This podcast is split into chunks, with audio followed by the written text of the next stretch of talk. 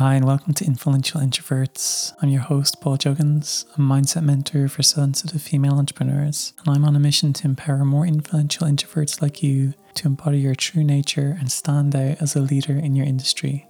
Join me each week as I'll be interviewing empathic experts from around the world who'll be sharing their inspirational stories of personal transformation with you and how they use their sensitivity to thrive in an extrovert's world. Each week, you'll get to learn from thought leaders in mindset, personal development, entrepreneurship, spirituality, female empowerment, creativity, and conscious leadership, as well as much, much more. Throughout, I'll be teaching you some of my own mindset tools to help you gain powerful insights into your own identity and help you make friends with your fear so you can grow your heart centered business feeling fully aligned with your soul mission. This show's for you if you're tired of swimming against the extroverted current and want the confidence to authentically express yourself and become a world class entrepreneur on your own terms. So, if this speaks to your heart, my friend, come and join us. The mind is beautiful and it's very programmable, but it's only operating from what it knows from the past, from experience, and from the programs. And so when we come into the body, we give ourselves an opportunity to show up in our wholeness, to show up in the moment. And that's where the aliveness is, that's where the creativity is. In this episode, Leandra Rose. Leandra is a transformational coach and the founder of the Radiant Rebellion, where she specializes in empowering women to release their fears, limiting beliefs, and family and cultural imprinting that blocks them from living their most authentic and fulfilling lives. She's an advanced teacher in breathwork, meditation, embodiment, energetics, and mindset. And in this episode, we're going to discuss how you can express yourself confidently by embodying who you truly are we're going to dive into the tools for how you can do that using somatic body work and the breath to begin to release stuck emotional blocks that are really holding you back from doing that right now. So, I really hope you enjoy this episode. We dig into a lot of mind body connection within this episode, and there's a lot in here for you to get into. So, if you're feeling quite stuck and if you've done a lot of work in the mind, coming home into the body, I think, is a really next important step. And it's definitely been a really important step in my own practice as well in liberating my true nature. So I hope you get a lot of insight from this, my friend. And I'll be back at the end of the episode to say goodbye. Hello, Leandra. It's beautiful to have you with us today. You're so welcome to the show. Hi, Paul. Thank you so much for having me. I know it's a Friday evening for you and a Friday morning for me. So good, yeah. good way to end the week together. It's beautiful. It's beautiful. I'm so excited to get into our topic today. But before we do that, I would love for you to share a little bit of your story with us, how you got to where you are, and especially about the work that you do. We would really love to, to know you a little bit better. Yeah, I'm happy to share. So, I'm Leandra Rose, and I am the founder of the Radiant Rebellion, which is a mission driven movement for new paradigm leaders to really step into our true, authentic selves, to release the old paradigms of hustling and forcing and and faking and actually living our our truest essence from a place of love and ease and joy and how I got to be the founder of the Radiant Rebellion. My own journey was not always so easy. Uh, I am a very, we've talked about this before, Paul. I'm a sensitive empath myself who's had to learn how to navigate this human life through traumas and trials and all of that. And my story really a big piece of my story is that I got to be a kindergarten teacher for many years. And I like to say that I wasn't really a teacher as much as they were teaching me. They were teaching me for this next piece of my journey, which is learning how to be in the essence of who we are, in our innocence, in our creativity, in our joy, in our playfulness, in our resilience. That's how we come into the world. And over time, we pick up stories and imprints.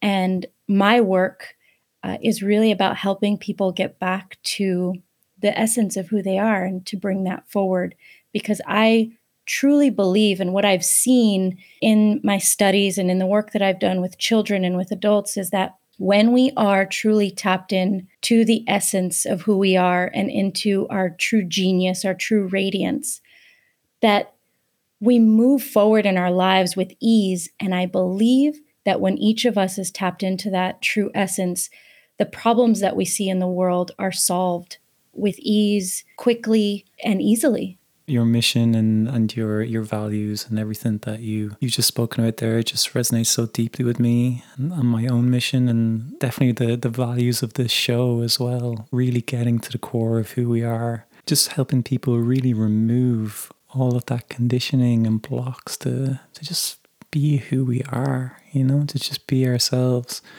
And like you say when when we're in that that flow of joy of just being ourselves without any of those burdens of conditioning and expectation and all of those different little things that we'll we'll get into and begin to untangle in the show. We do just navigate and flow through the world in a much more ease and graceful way. So I'm fascinated to learn and dig in a little bit more into the topic of authentic expression. So when I hear and read about your work, helping people, especially women, I know you work with women, but at the heart of the matter, what you do is very similar to me, like helping people really communicate and express themselves from that place of authenticity, from that, that true nature. What I would like to get into first is looking at some of the mindset blocks. You know, this is something that obviously I'm very fascinated with, but it's it is the hurdle, it is the block for people when they want to start going on that journey of self-realization, of self-expression, of living day to day just being who they are from that true spirit. I'd love to get your insight on what you think are some of the most common beliefs, mindset blocks that you or your clients have had when it comes to really expressing yourself from that authentic place in life and in business and just really stepping into your power. Yeah. Even when you ask the question, I have this welling up of emotion and, and sadness for the blocks that we've taken on, the stories that we've taken on that limit our our ability to authentically express ourselves. I know that it starts from a very young age. It starts when we're in that developmental stage between 0 and 7 and we're looking at the world to tell us what's okay and what's not okay. And we're looking at the world to tell us how, how do we survive this world? We're, we're brand new and we're looking for patterns and information to help us to navigate. And unfortunately, most of us were raised and taught by unenlightened adults, which is okay. It's just where they were in their consciousness. Mm-hmm. But because of that, we picked up faulty ideas about ourselves one of the biggest ones that I see is that we aren't our own authority. From a very young age, we are told that we need to listen to adults, that we need to sit down and be quiet and just listen. And instead, I, I believe that if adults had honored our sovereignty while giving us healthy boundaries. Mm-hmm. It's not about just letting kids run wild, but if we are honored in our in our sovereignty and our uniqueness at a very young age with healthy boundaries, then we learn to trust ourselves, to trust our impulses, to trust our desires, to trust our creativity, our playfulness, our uniqueness. But most of us learned to not trust that we learned that it's not okay to be too loud. It's not okay to be too quiet. It's not okay to be too playful. It's not okay to be too excitable. It's not okay to be too distracted. So, what is okay? What we learn that is okay and what we learn gets the good grades is if you sit down and you listen to the authority and you follow the rules and you don't make waves and you give the right answers. You're a good little boy, a good little girl. And that's what most of us learned how to be. We learned how to be good little boys and good little girls, but that isn't necessarily who we truly are. Hmm. We're born with this beautiful spirit and identity. At a certain point, we we lose it, or it's. I kind of come to think of it now. It's kind of like worn away over time um, through, again, different conditioning, generational, societal. Um, and like you say, it's not necessarily through anyone's fault. It's like belief systems that are handed down, and you know, you're just the next link in the chain.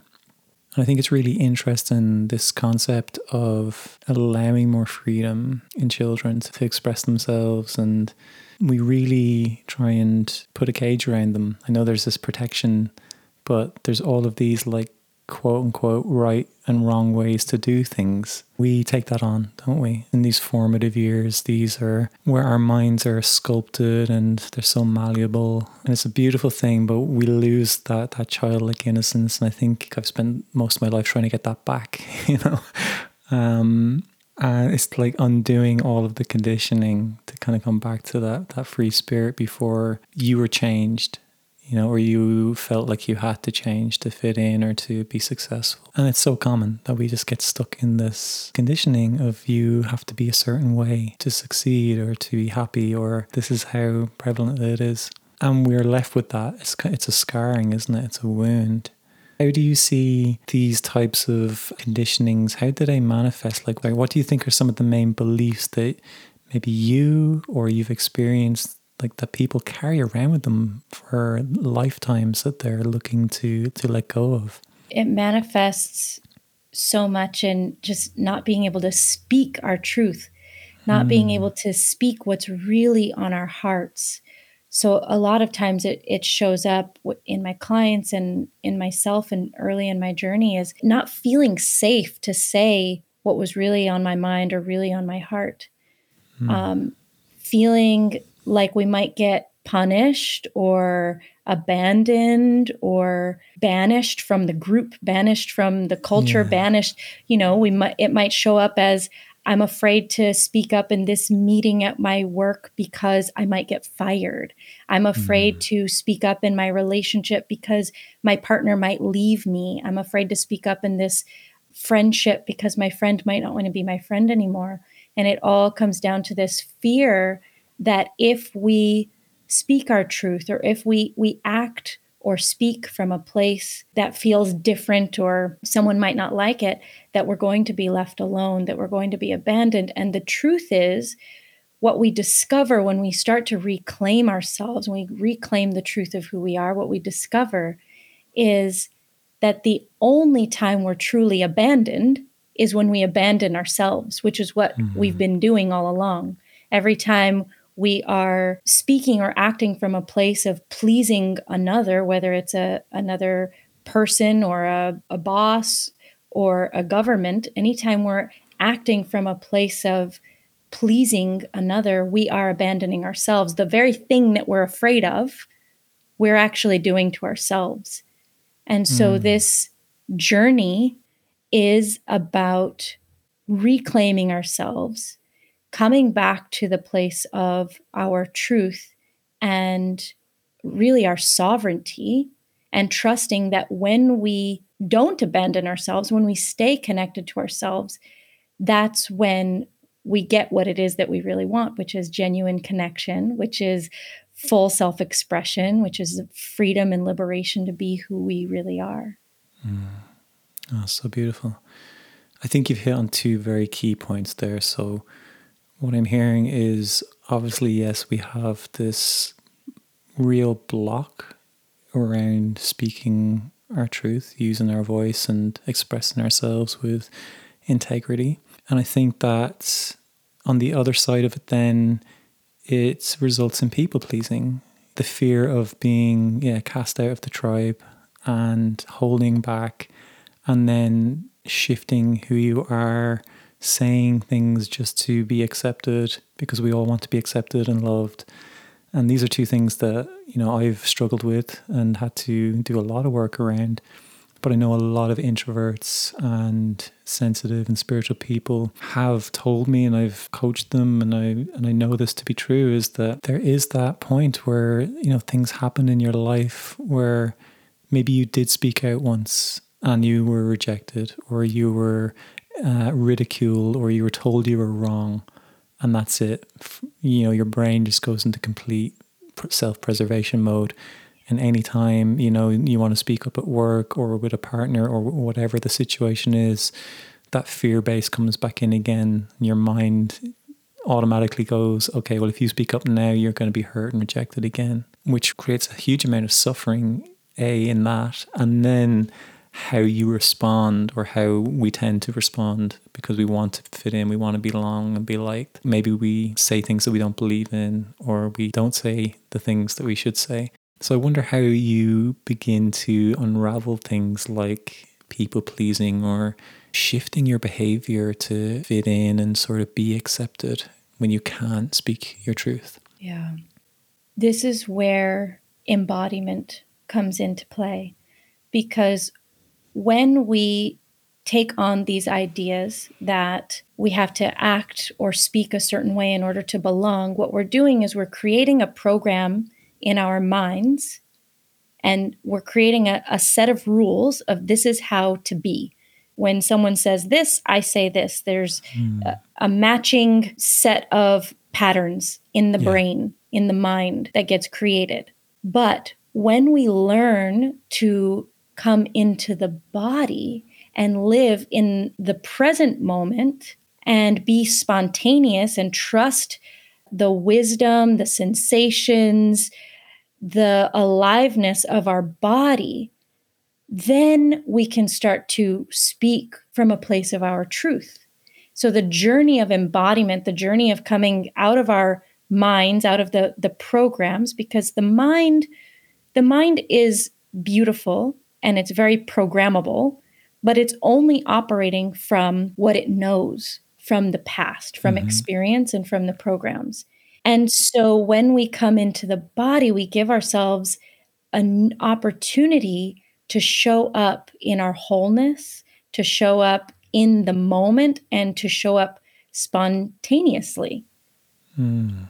And that's where the aliveness is. That's where the creativity is between us and, and in our own lives. But even right now in our conversation, for example, we had some, uh, like an outline that we were going to follow. And now there's an aliveness that we're both following.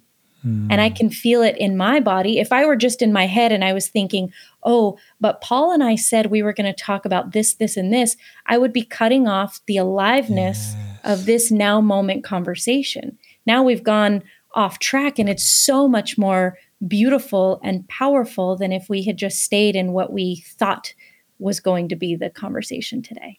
Mm-hmm.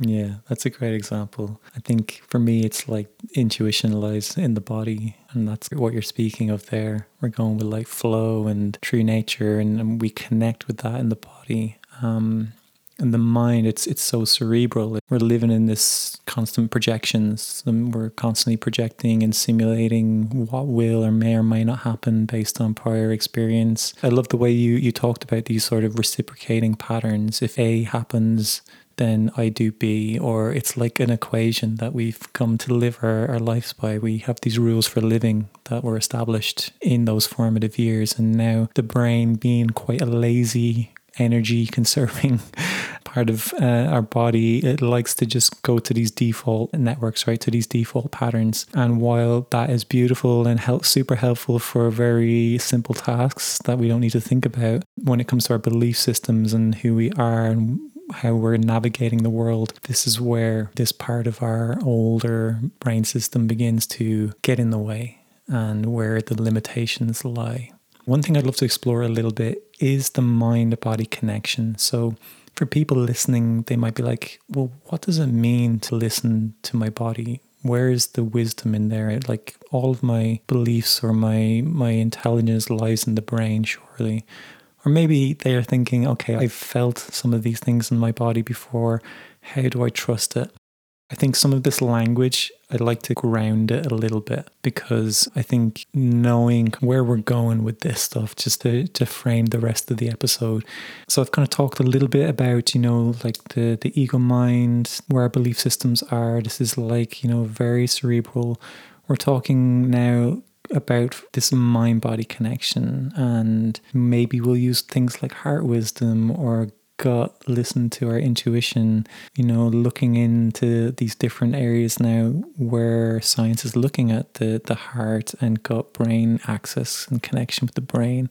You know, they're seeing them as like second and third brains and how all of these things are connected in this beautiful holistic manner. So, in a roundabout way, maybe you can begin to enlighten us a little bit about what it means to tune into the body and look for wisdom and intuition there.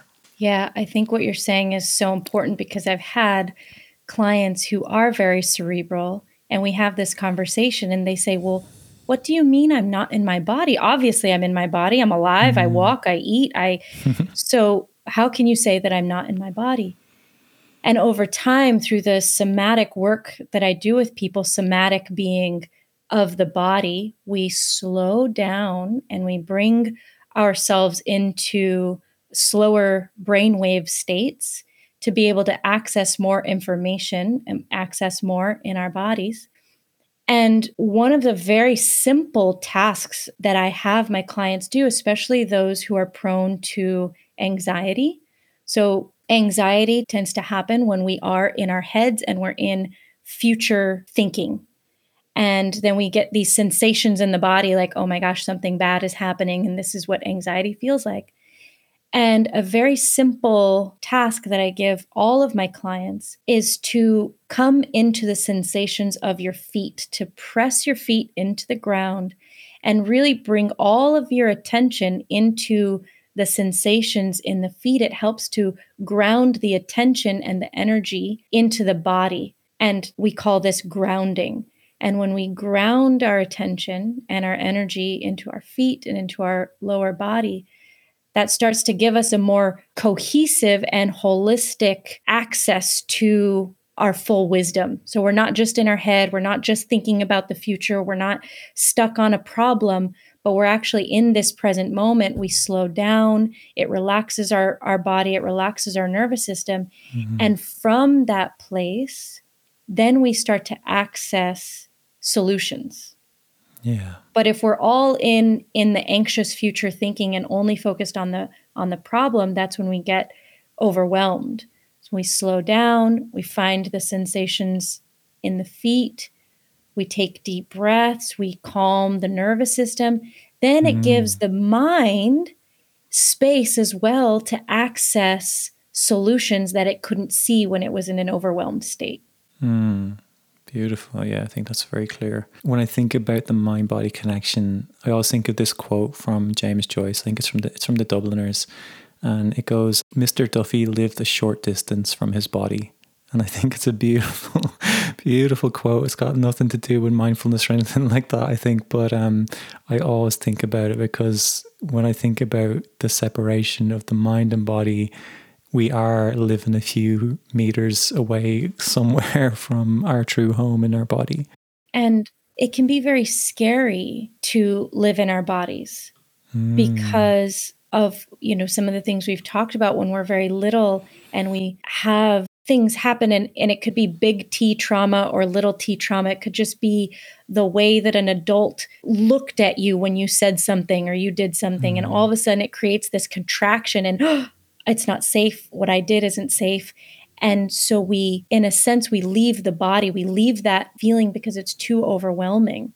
Whether it was a, a big trauma or a little trauma, it becomes too overwhelming to feel. And so, what happens when we have all these things happen to us as children, these traumas happen to us as children, we can't feel it. There's not enough skill or space or availability to feel those feelings. So it's too overwhelming. So we avoid it. And over time, we have so many of those things. Well, we're avoiding all these feelings, all of these mm-hmm. emotions, all of these memories. We're avoiding them. And that's when we become disconnected from our body because it's really too overwhelming. And so, as I'm bringing this up because it's important to say that as we're talking about this, the journey of embodiment is a very delicate journey. And as you do make the journey from your head to your body, you may encounter some difficult emotions. You may encounter some some challenging experiences. And in my experience, it's helpful to have an expert a somatic healer, a breathwork practitioner, someone who understands embodiment that can hold space for that journey back yeah. into our into our bodies and to hold compassionate space for those scared little children that weren't able to feel that overwhelming feeling when they were little. Mm. And I think it just compounds, doesn't it, over the years? All of these emotions or different forms of trauma, like you've mentioned, if the mind cannot go there to process and handle it, it just gets buried in the body. This was new information to me a few years ago, you know, because again, anything, thought or belief or emotion, that all happens in the, my mind, right? It's got nothing to do with the body. The body's just this, you know, function to help me walk around and, you know what I mean? Mm. Obviously, now I know different, but there was a dissonance in that. And I think that is something that prevails, especially in the West, you know, this dissonance between, or sorry, this duality, I should say, between body and mind. Whereas, you know, a lot of the Eastern cultures and philosophies um, and elsewhere around the world have obviously identified a long, long time ago that that's not not the case. Or we're just kind of we are our bodies, we are our mind, we're we're consciousness, whatever that is. But that's a, a, another podcast. But we are a lot more than the sum of all these parts. So thinking about the listener now, okay, we're getting an idea about it's a journey coming into the body. But the body has stored a lot of very painful emotions there is hurt in the body and a lot of the limiting behaviors, the core limiting beliefs. And I love to dive into the core because that's where the healing is and that's the journey. So, beginning to unlock and release these core wounds, these core beliefs, really does require not only the mindset work, but the somatic release, releasing energy, stored emotional energy from the body. And I think that is a type of practice that I'm seeing a lot more of, and there's a lot more practitioners speaking about, which is beautiful. There's a lot more education around it. So, for people who are feeling really stuck with their limitations, you know, when we really push down things like abandonment, shame, guilt, rejection, we could go on here, but all of the really difficult emotions, which ultimately result in sadness and anger, if we want to really boil this down to what it is that's what we feel, and it's locked in here. And to be this true expression of ourselves, to be, to come back to that true nature and that childlike quality, we've got to melt and soothe and soften and allow this stuff to be released. And depending on where you're at and your your life experience, this can this falls in a range, a whole spectrum of of a challenge and of, of a journey you know, and I really appreciate that this topic, if you're listening, maybe maybe a little triggering and I just want you to know that I'm aware of that and um, we know we're not speaking about this stuff lightly. It is very uh, serious work. So maybe you can give us a little insight into the types of somatic body work that you are a practitioner in, Leandra, the types of practices that you, in your experience, know and have seen the benefits for when people need to release from the body? Yeah. The number one thing before we even talk about any of this, and, and you touched on it there, is that it's so important to hold all of this with a lot of care mm. and to bring a lot of compassion to this journey of embodiment, this journey of bringing our true essence forward requires a lot of care and a lot of compassion. And so, whatever the modality is, doesn't matter if it's not steeped in first compassion and second, unconditional allowing.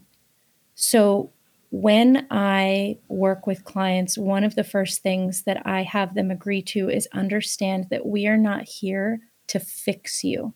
We're not here mm. to fix the shame you have. We're not here to fix it. But when we create the space of allowing it to be here, it naturally has its own journey of movement. And that can be very intense, it can be very quick, and it can take time. But when we come into the somatic healing work, when we come into embodiment work, it is imperative that it is steeped in the understanding that there's nothing to fix. Because as long as we're coming from a place of fixing, we're just going to keep creating the same mm. traumas and the same avoidance of the truth. Yeah. And it's also creating the story that you're broken if I need to be fixed. That's right. And so there's absolutely nothing that needs to be fixed. But when we are held in a community or in a mentorship relationship with somebody who knows how to hold that unconditional welcoming, then those intense feelings of shame, of fear, anger, all of that, when they get welcomed, this magical thing happens. I think, as Joseph Campbell said, any feeling fully felt is bliss. Mm. So, when we're avoiding them or trying to fix them or trying to shut them down in any way, that's when we experience the suffering, the pain, the mm. discomfort. But when we're in a space where we can fully allow those emotions that have been difficult for us to allow, then we create the space for them to have their full expression. And most of the time, that turns into a feeling of relief, a feeling of bliss, a feeling of joy, a feeling of liberation, of ease. Mm, liberation, I think that's a word that I use a lot when I speak about this type of work because there is a, like a lightness that comes from letting the stuff go and releasing. Yeah. And the image that I often help clients to see when when we're doing this work is it's like holding a bunch of beach balls underwater. You've got the shame, that you're holding under the water. You've got the fear. You've got that one time that you did that thing that you don't want to think about. You're holding all of these beach balls, these memories and these traumas and these emotions under the water. And it's really exhausting and it's a lot of work. And so when we allow ourselves to feel it and we let go of that beach ball, it comes to the surface, it, it lightens our load mm. and liberates. And it literally liberates energy within us. So we're using a tremendous amount of energy to hold all of these emotions yeah. and memories down. And when we release them, it releases energy. And a lot of times people find that they have more clarity, more inspiration, more creativity. I've had clients experience in, in a session, and I'll talk a little bit about what we do um, if it's helpful. But I've had clients who suddenly have the solution to a problem at their work that they've been working on for three months six months. Where we can't figure out this this solution. There's all these pieces and we can't figure it out can't figure it out. Well they do this somatic releasing work or they do breath work and it releases something that allows the energy and the intelligence to flow and suddenly there's the solution. Hmm. again it's just removing that block. So, uh, so much cognitive and physical energy is, is going into working with the discomfort to try and keep it under wraps, so to speak, you know, to not only ignore it, to put up you know, emotional armor, you yeah. know, to, to stop feeling the pain. And it makes total sense, right? It makes total sense. And it right there, I think it's important to mention that the blocks themselves, the part of us that is holding those things down, is also a part of our intelligence. It's mm-hmm. also a part of our perfection. And so it's important to not judge the part of you that has resisted feeling the mm. shame.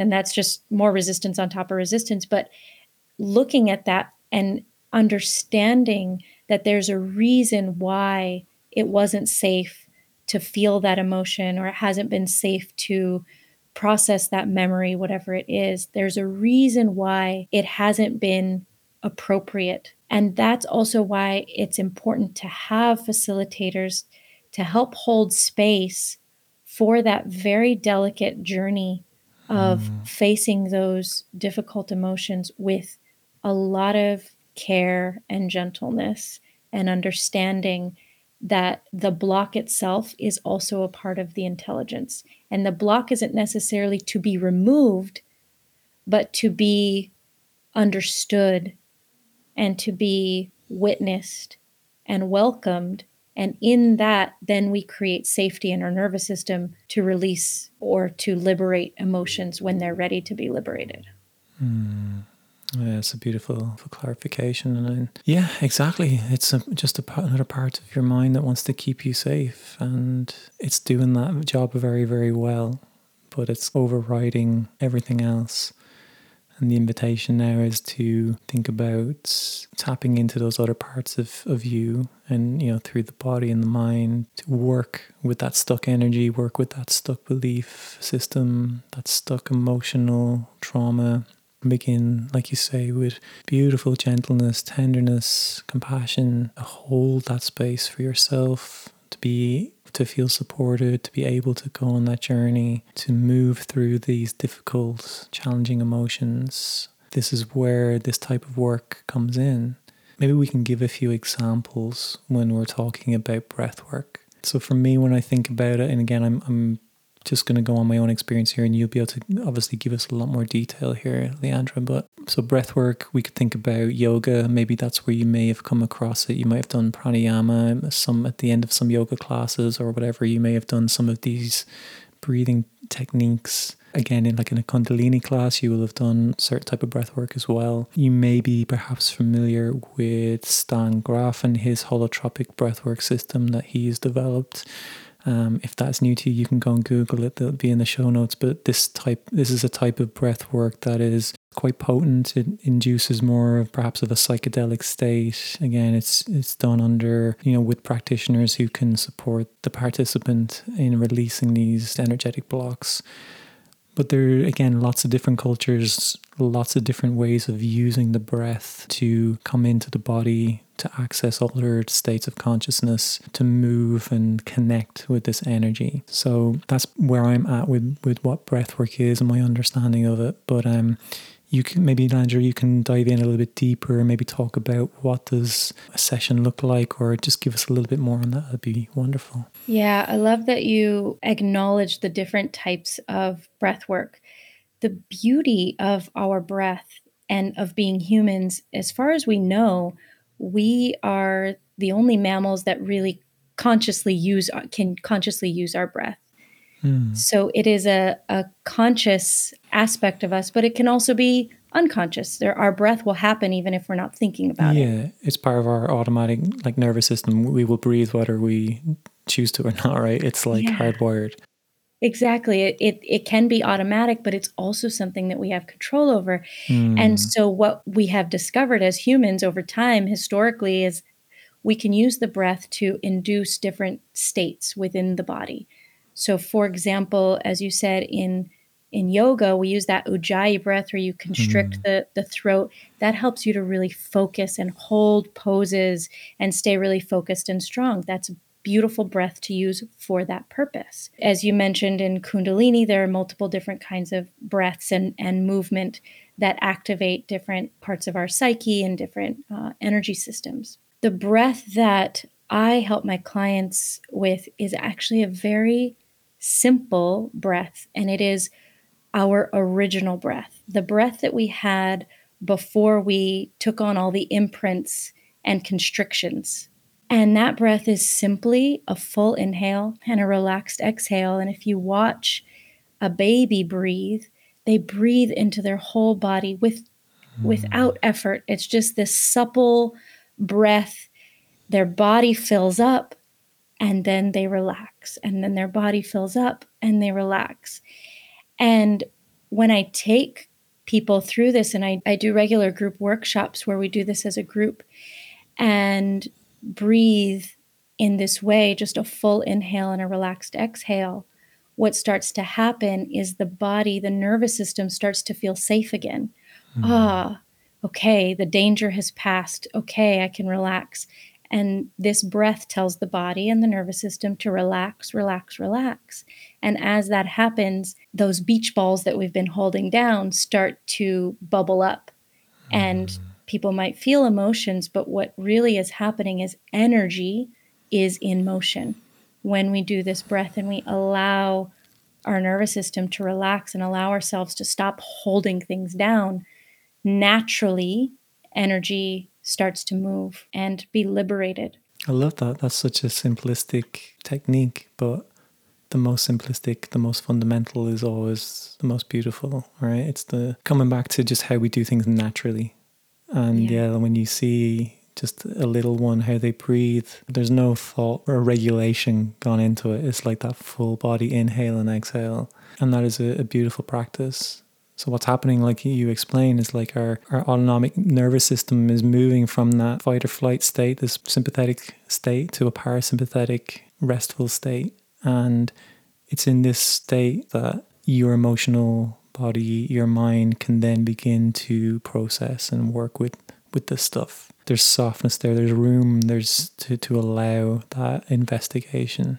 One thing that kind of came to mind when you were speaking, because I've, I've been thinking about this recently, about like, obviously, there's lots of reasons why we have such psychological resistance to dealing with difficult emotions and feeling our feelings. But I've been thinking a lot about societal and generational or family conditioning around not being able to feel your feelings, you know? Obviously, this is going to be very different for you, you, my dear listener, wherever you are, depending on where you grew up. But for some cultures, crying and just feeling your feelings is very much a part of, of your culture. In the West, I think definitely, and I can just speak from my experience in Ireland, it's very suppressed. You know, you don't show your emotions. You know, traditionally, I think things are, are definitely changing, but that's how I was raised. And it's to our detriment, isn't it? And especially I think for men, I'm going to just speak for, for myself, but like there is definitely this like, you know, boys don't cry or, you know, you've got to be strong. And, mm. you know, and now, you know, like I've started going to like uh, men's sharing circles and doing the work in, in that environment too. And I can just realize there's just all these generations of men just like me who are only now beginning to, to deal with a lot of these suppressed emotions because we just didn't feel like we could. We didn't have permission to do to deal with it in the moment. Perhaps when you're diving into that work, has that been an experience that's been shared or something that you resonate with?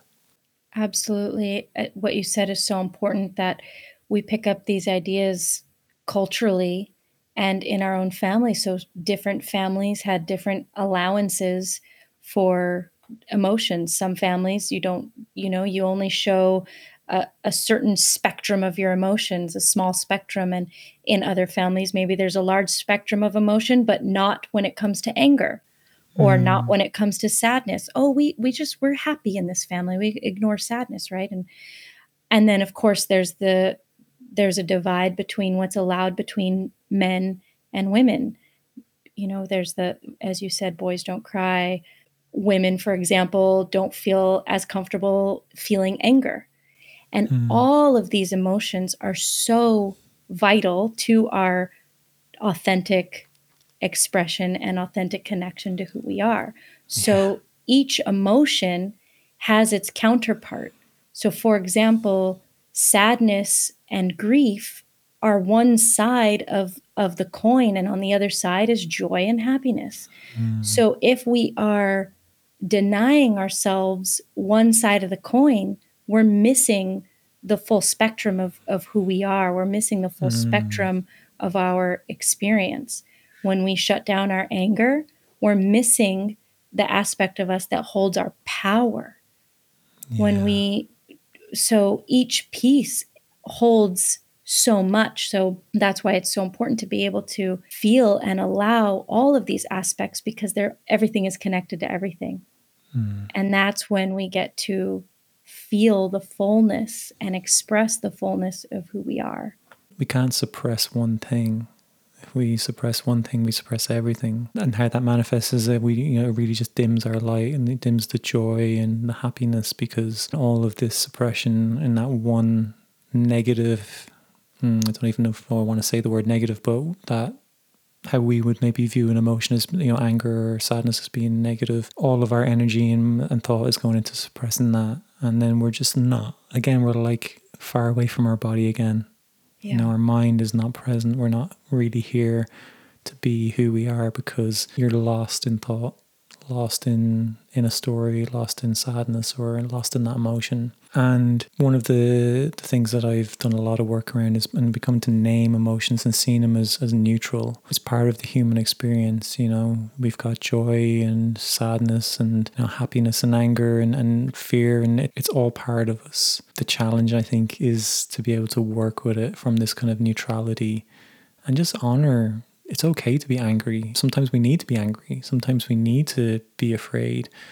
We need to be sad because sad things happen to us all the time. And there's yeah. no point just turning on this positivity switch to you know try and get through it, which is definitely a conditioning. Well, what would happen if you just allowed all of those things to just be, you know, without that conditioning of like you can't feel that, you have to shut it down. Yeah. And one of the ways that I help my clients to be with this, because it, it can be very scary and overwhelming, is what you said. One is naming it and just allowing it to be here without any story. It doesn't have to be, I'm sad because XYZ happened. It's just there is sadness here. And and I also invite people to say, I am feeling sadness rather than I am sad. When we say I am sad, the whole body says, Oh my gosh, that is my identity oh, that is overwhelming.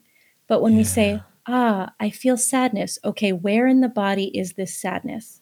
Hmm, right now it's in my chest. Okay, what does that sadness feel like? Oh, it feels like a, a heaviness, it feels like a weight. Okay, let's just feel the heaviness and the weight because when we feel it at the level of sensation, then it, it becomes more neutral. There's no story there.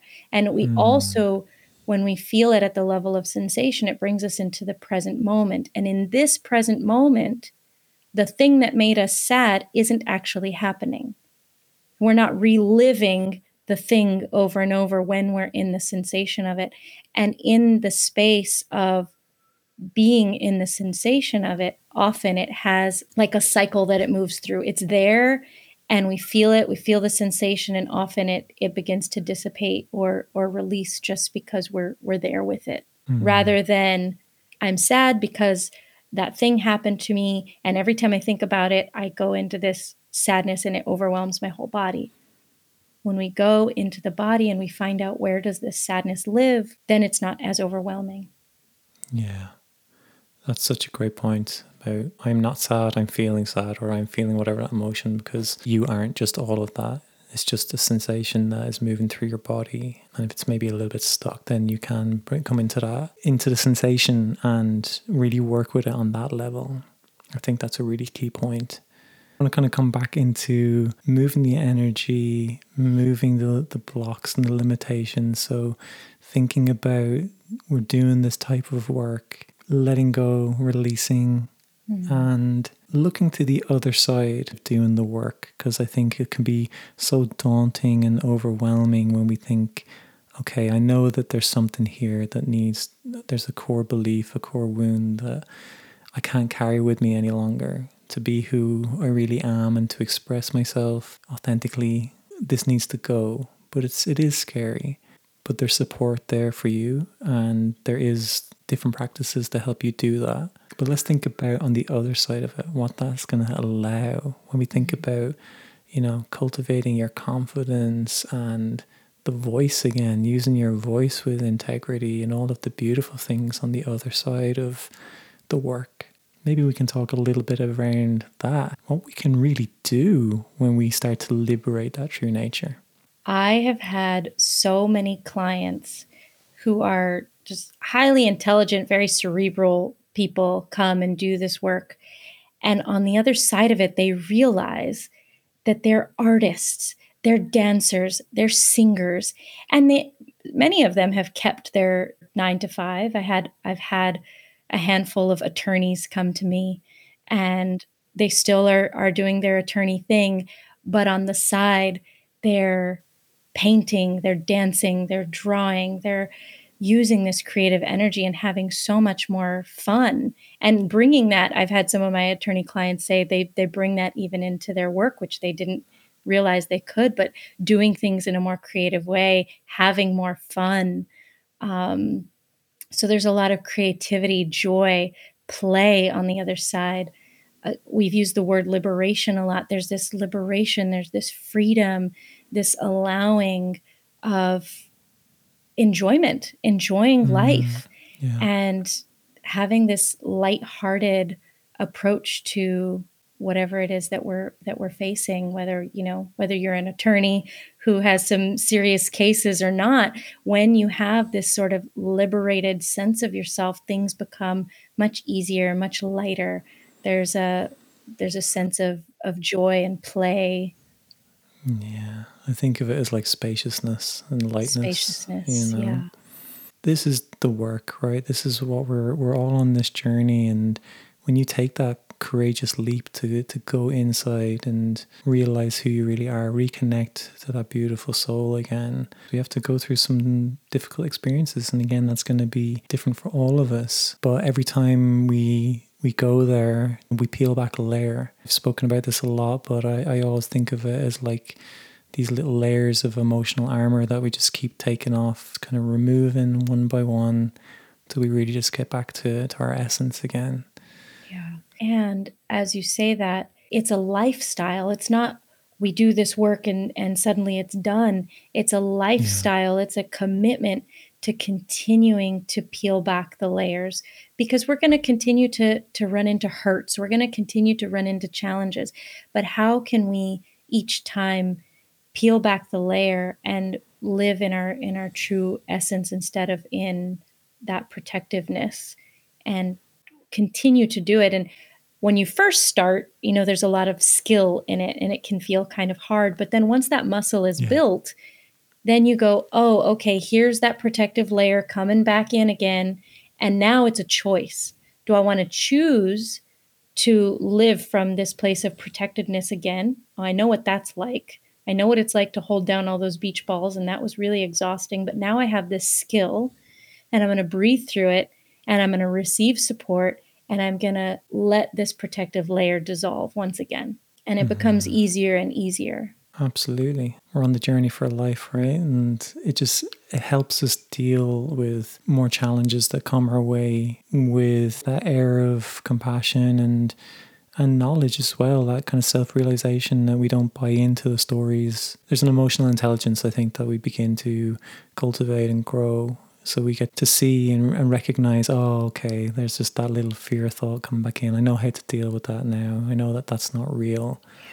Um, it gets easier and easier, I think, over time, not to get caught in that sort of prison in the mind.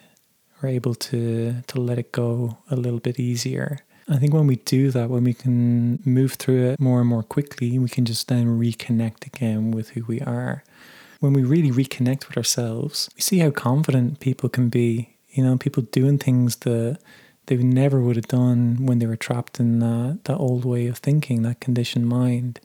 But suddenly, it's like all of know if inhibitions is the right word, but like there's just all of these things that just they just disappear. There's this incredible sense of self confidence and belief that comes from kind of really connecting with yourself. I'm interested in you, Leandra. Like, at what point, you know, on your journey when you started to really see the benefits, or did you have any sort of big, impactful moment when you really connected deeply to that? true nature and felt that that liberation yeah i had been on a on a journey of studying so I'll take you back to where it started was in college when I was really stuck in depression and anxiety. And I went to a doctor because it was it was getting pretty intense and I didn't know anything about any alternative ways of handling depression and anxiety. The doctor handed me a pill and said, "You can take this for the rest of your life." And I thought mm. something feels off about that. That's not that doesn't feel right. And that set me on my journey to to learn how to heal myself and learn how to manage the depression and the anxiety in a different way because taking a pill for the rest of my life did not feel like the right answer. And so that set me on a journey to study energetics and mindset and embodiment and meditation and all of these alternative modalities. And that brought a lot of relief. The meditation and, and the energy healing and all of that brought a lot of relief. But in a breath work session, this was probably about five years ago now, I experienced an incredible release. It was like all of those other modalities helped relieve some things little by little. But this breath work session, this breath that I, I shared with you, is this very simple deep inhale, relaxed exhale over and over in, in this powerful setting. And so much was liberated. There was so much forgiveness of myself and of the past that really allowed me to tap into who I really am. I had all these insights and clarity and shortly after that I left my my teaching job and followed yeah. this this vision that I had on the floor of this yoga studio doing this breath. Uh, I left my job and followed this vision, and and here I am today, helping others to liberate themselves from that stuckness, so that they can live their authentic lives as well. Uh, thank you for sharing with us, and it's how potent, how powerful this can be when you know you obviously you allowed yourself to go there as well. You know, I think kind of doing a little bit of that preparatory work, working with the mind and breath before you go perhaps into these more mm, transformative modalities, perhaps, mm. where there is that potential to really connect from an altered state of consciousness, perhaps as well, having the openness and willingness to go there there's a lot of use of the word surrender online right now. And when we talk about surrendering, like, what does that really, really mean? You know, to me, it's like bypassing the ego. Mm-hmm. And that is, you know, unless you are going to do practice like that or use psychedelics or other type of modalities like that where you can bypass that ego mind, it's, I think surrender is a very difficult, maybe perhaps impossible thing to do. I don't know. So I'm just kind of cautious with that word and to use it with, with, with more respect, I think, because that's what we really have to do. If it was that easy to just surrender, well, then we would all be able to, to just walk around blissed out and not feeling all of these deep things. Yeah. And we surrender to the degree that it is safe to. Yeah, exactly. So it's okay if you can't surrender all the way in this moment, but how can we continue to create the environments to feel safe enough to let go a little bit and to let go a little bit more and to let go a little bit more? Mm. Actually, now that you bring up environment, because I know like set and setting is a very important part of doing breath work. So maybe for people who are like, okay, I'm, I'm really interested in this breath work that Leandra's talking about, what does this maybe a typical session look like? Maybe you could guide us through. Obviously, some people now, way things are in the world, we, we might have to do these things at home, but how can people emulate a more nurturing environment and setting for this type of work? Yeah. So, the first thing is creating a space where you can be undistracted. Just that alone, just creating a space, a, a 15 minutes, 20 minutes, whatever it is, just creating a space where your phone is off, your computers are off. Maybe there's not even a phone or a computer in your room. That alone, just creating a space of, of undistractedness and just being able to be with your breath is brilliant. I also I do virtual breathwork sessions now mm-hmm. and group sessions. And at first I didn't know how that was going to work because to your point set and setting is so important. So I was really mm-hmm. stuck on before COVID. I was really stuck on these things had to be in person because I'm bringing people yeah. into this sacred space it's you know a meditation studio it's beautiful there's candles there's pillows there's you know this beautiful yeah. space for people and so when COVID happened and I brought all of my work online, what I realized is that the beauty of having people do it in their homes is that they get to bring this kind of safety and connection to themselves in their own environment. So, really simply, just eliminating distractions is the first thing, but doing anything you can to create more comfort, like if you were to go into a sanctuary and do this kind of sacred work, what would that be like? There wouldn't be clutter all over the floor. There would be, you know, something soft to lay on. There might be a candle. There might be music playing, gentle music playing, and all of these things can start to just create that set and setting, create that environment, that vibration for your nervous system to start to relax. Mm. Safety is key, right? We, we need to feel safe. Yeah to trust and to go there. One of the things on safety that I, because a lot of my clients come with a lot of trauma, and when we have a lot of unresolved trauma, it can feel that nothing is safe. Even me being in my own bedroom sometimes doesn't feel safe. And so, what I have clients do is just sit in the space that they're in and confirm to themselves that in this moment I am safe. In this moment, there's no danger. Can I confirm that? Yes. Can I lock the door? Yes. Can I keep, you know, the environment or other people out for the next 15 minutes? Yes. So I'm confirming for myself that I can create safety for this period of time here. Wow, yeah, that's a very key first step, I think, isn't it? Yeah. Yeah, allowing and knowing that you're safe. Beautiful. So I think we've really kind of come full circle. We've worked through all of these different modalities and how they can bring this liberation of the the real deep core wounds that we we carry that stop us from from being ourselves that that create the resistance that dim our light that hold our voice back. And so for people listening you know there is a way to work through these difficult difficult things there is a way for you to reconnect and to have that freedom to speak your voice and to be who you are. And I think for sensitive and spiritual, empathic people who are want to bring themselves into like the online space with their business and to be able to communicate in a way that is just like them and not feeling that kind of pressure. I think this type of work is going to be so important because it's unblocking those stories and those thoughts at that core level. And I think what happens when we connect to who we really are, we get that sense again of it's okay to be me. And I think that's the mindset block that I know I've experienced and seen a lot of other introverted people talking about this is like there's a, a discomfort.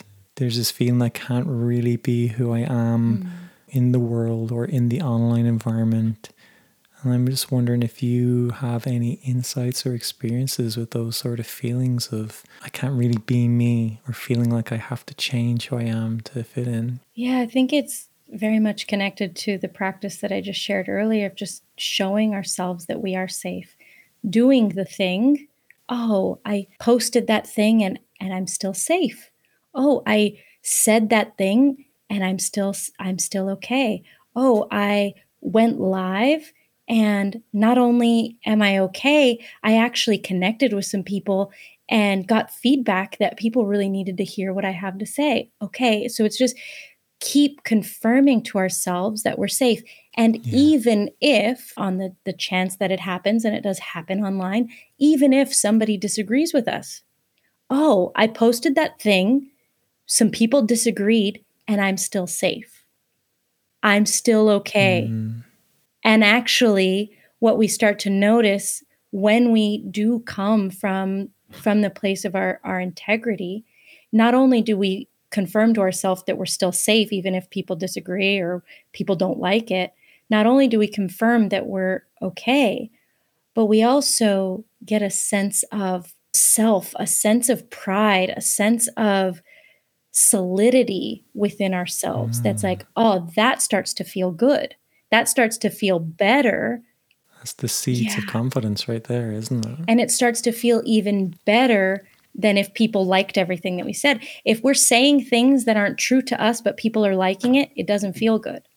If we're saying no. things that are true to us and nobody likes it, there is a sense of, ah, I, I actually feel good because I'm saying what's on my heart. And usually, what we find anyway is that the more authentic we are and in integrity, the more magnetic we become. We attract the people who exactly. who love us, who resonate with us.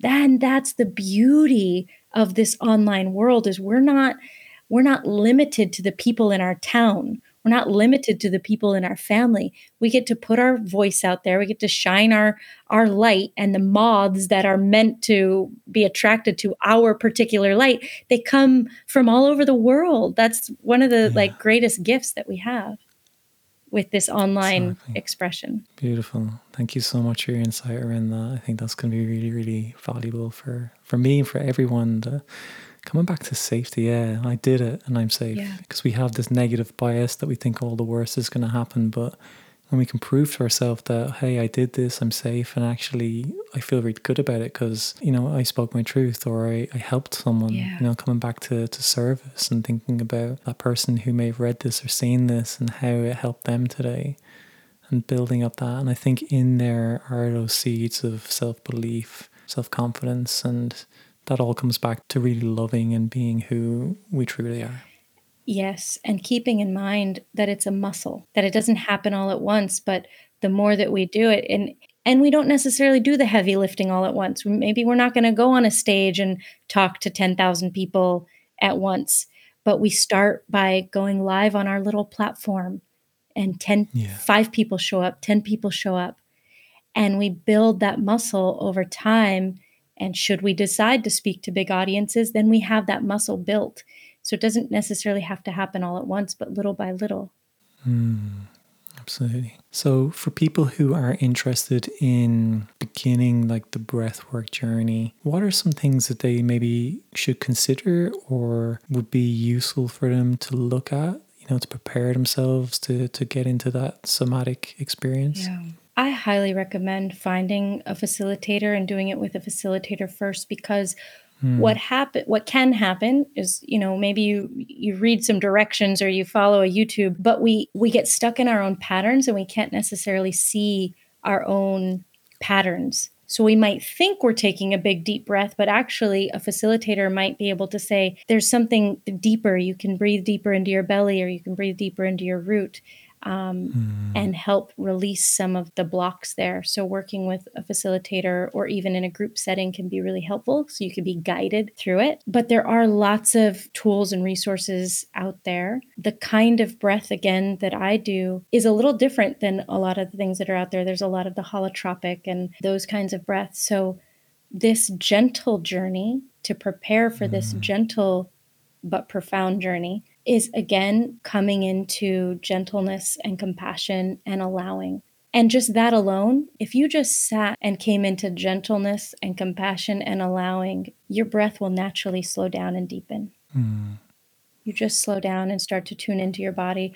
There will be more space for your breath, and you'll naturally start to breathe more fully. I think the, the facilitator is, is so key. And the second point, I think, is around integration. Like what happens after the work? How do we make sense of it? How do we move forward after we've had perhaps experienced some you know profound shifts? So maybe you could give us a little bit of insight into like what does a facilitator like yourself do to help people integrate Yeah. the work after they've been through these experiences? I'm so glad that you said that is so important. A lot of people come to group breathwork session, they have these big awakenings like I did. When I went to my first mm-hmm. session, I had this big awakening and these big visions that came through. But then how do I start to live from that place? And that takes time. And so having a facilitator or a mentor to hold you one on one over time is really helpful. And that's where I work with my clients one on one and we do the deep somatic work, which we can't necessarily do in a breathwork session or in a group Yeah. session, but the deep somatic work of really feeling what's happening moment to moment, what stories are attached to those um, sensations inside, what memories have been locked up. And over time, we start to unlock those and understand your unique makeup, your unique patterning. And then you get the skills to go, oh, when I feel that tightness in my chest, that's actually just a memory of when my teacher told me that I was too loud or whatever it was. And and now I can relax that. Okay, that teacher's not here and I can relax and I can actually speak my truth in this moment. Or you know that's a memory my throat tightening that's a memory of that time that i tried to speak on stage when i was a little kid and you know somebody laughed and now i, I feel scared to, to speak. And so we go into that tightness and we allow it and understand it. And over time when you start to understand your own patterns you're no longer ruled by them. They might they might still be there. Hmm. Oh yeah. Oh this is that tightness that i feel or this is that pain that i feel when that comes up but in this moment, that danger isn't here and it's safe for me to speak. That danger isn't here. It's safe for me to be. What a gift Yeah. to be able to to work with the emotional body like that and to feel so empowered when you can feel those deep feelings and you recognize the story, but you're able to work through it and also not allow it to trigger like self sabotaging behavior and all of those yeah. things. Because I think for a lot of people, that's the spiral, isn't it? You know, we get triggered of an old trauma that triggers the numbing or avoiding behavior or whatever it is that we do to, to not feel the pain. So there's such a gift there in being able to work with that in the moment, know from the training that you've done to be able to release it and feel safe. So not only do you feel again reconnected to who you are, you are choosing not to go down that old self destructive route of doing these behaviors again without any judgment. They're just you trying to separate yourself from the pain, and that's just what we do. But how transformative that is, you know, how liberating and what a joyous way to through the world. Yeah. Exactly. So empowering and then you get to be in the driver's seat of your life instead of your your traumas and your self sabotaging behaviors. Yeah, I think that's a beautiful note to end our conversation on, my friend. So I'm interested, and I know everyone else listening will be interested. How do we get in contact with you? Where do you like to hang out? Where can people learn about you and your unique methodologies? So you can find me at leandrarose.com. You'll find uh, events and things there. I have regular breathwork workshops that I do. I'm also leading a retreat for space holders in Sedona coming up shortly. So you can find information about all of that.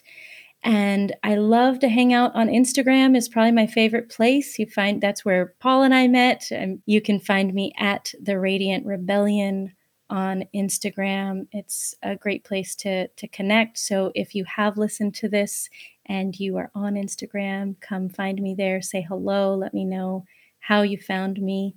And uh, yeah, love to stay connected there. Beautiful, beautiful. So I'm going to give you one last little question that I like to to ask everyone um, before they leave. So if your self from five years ago was listening, what little piece of truth or advice would you have for her right now? It's safe to listen and follow your intuition listen to those whispers, follow them, follow your joy, follow your excitement. Don't get caught up in how things are going to look. It all is going to turn out fine. Follow the breadcrumbs of your excitement, and I promise you it's going to lead you exactly where you want to go. Wonderful. Thank you so much, my friend. I'm so grateful for you bringing your, your energy to the show today. It's been a, a, true, true blessing for us all. And thank you so much for being here. Thank you. I appreciate it. Thank you so much.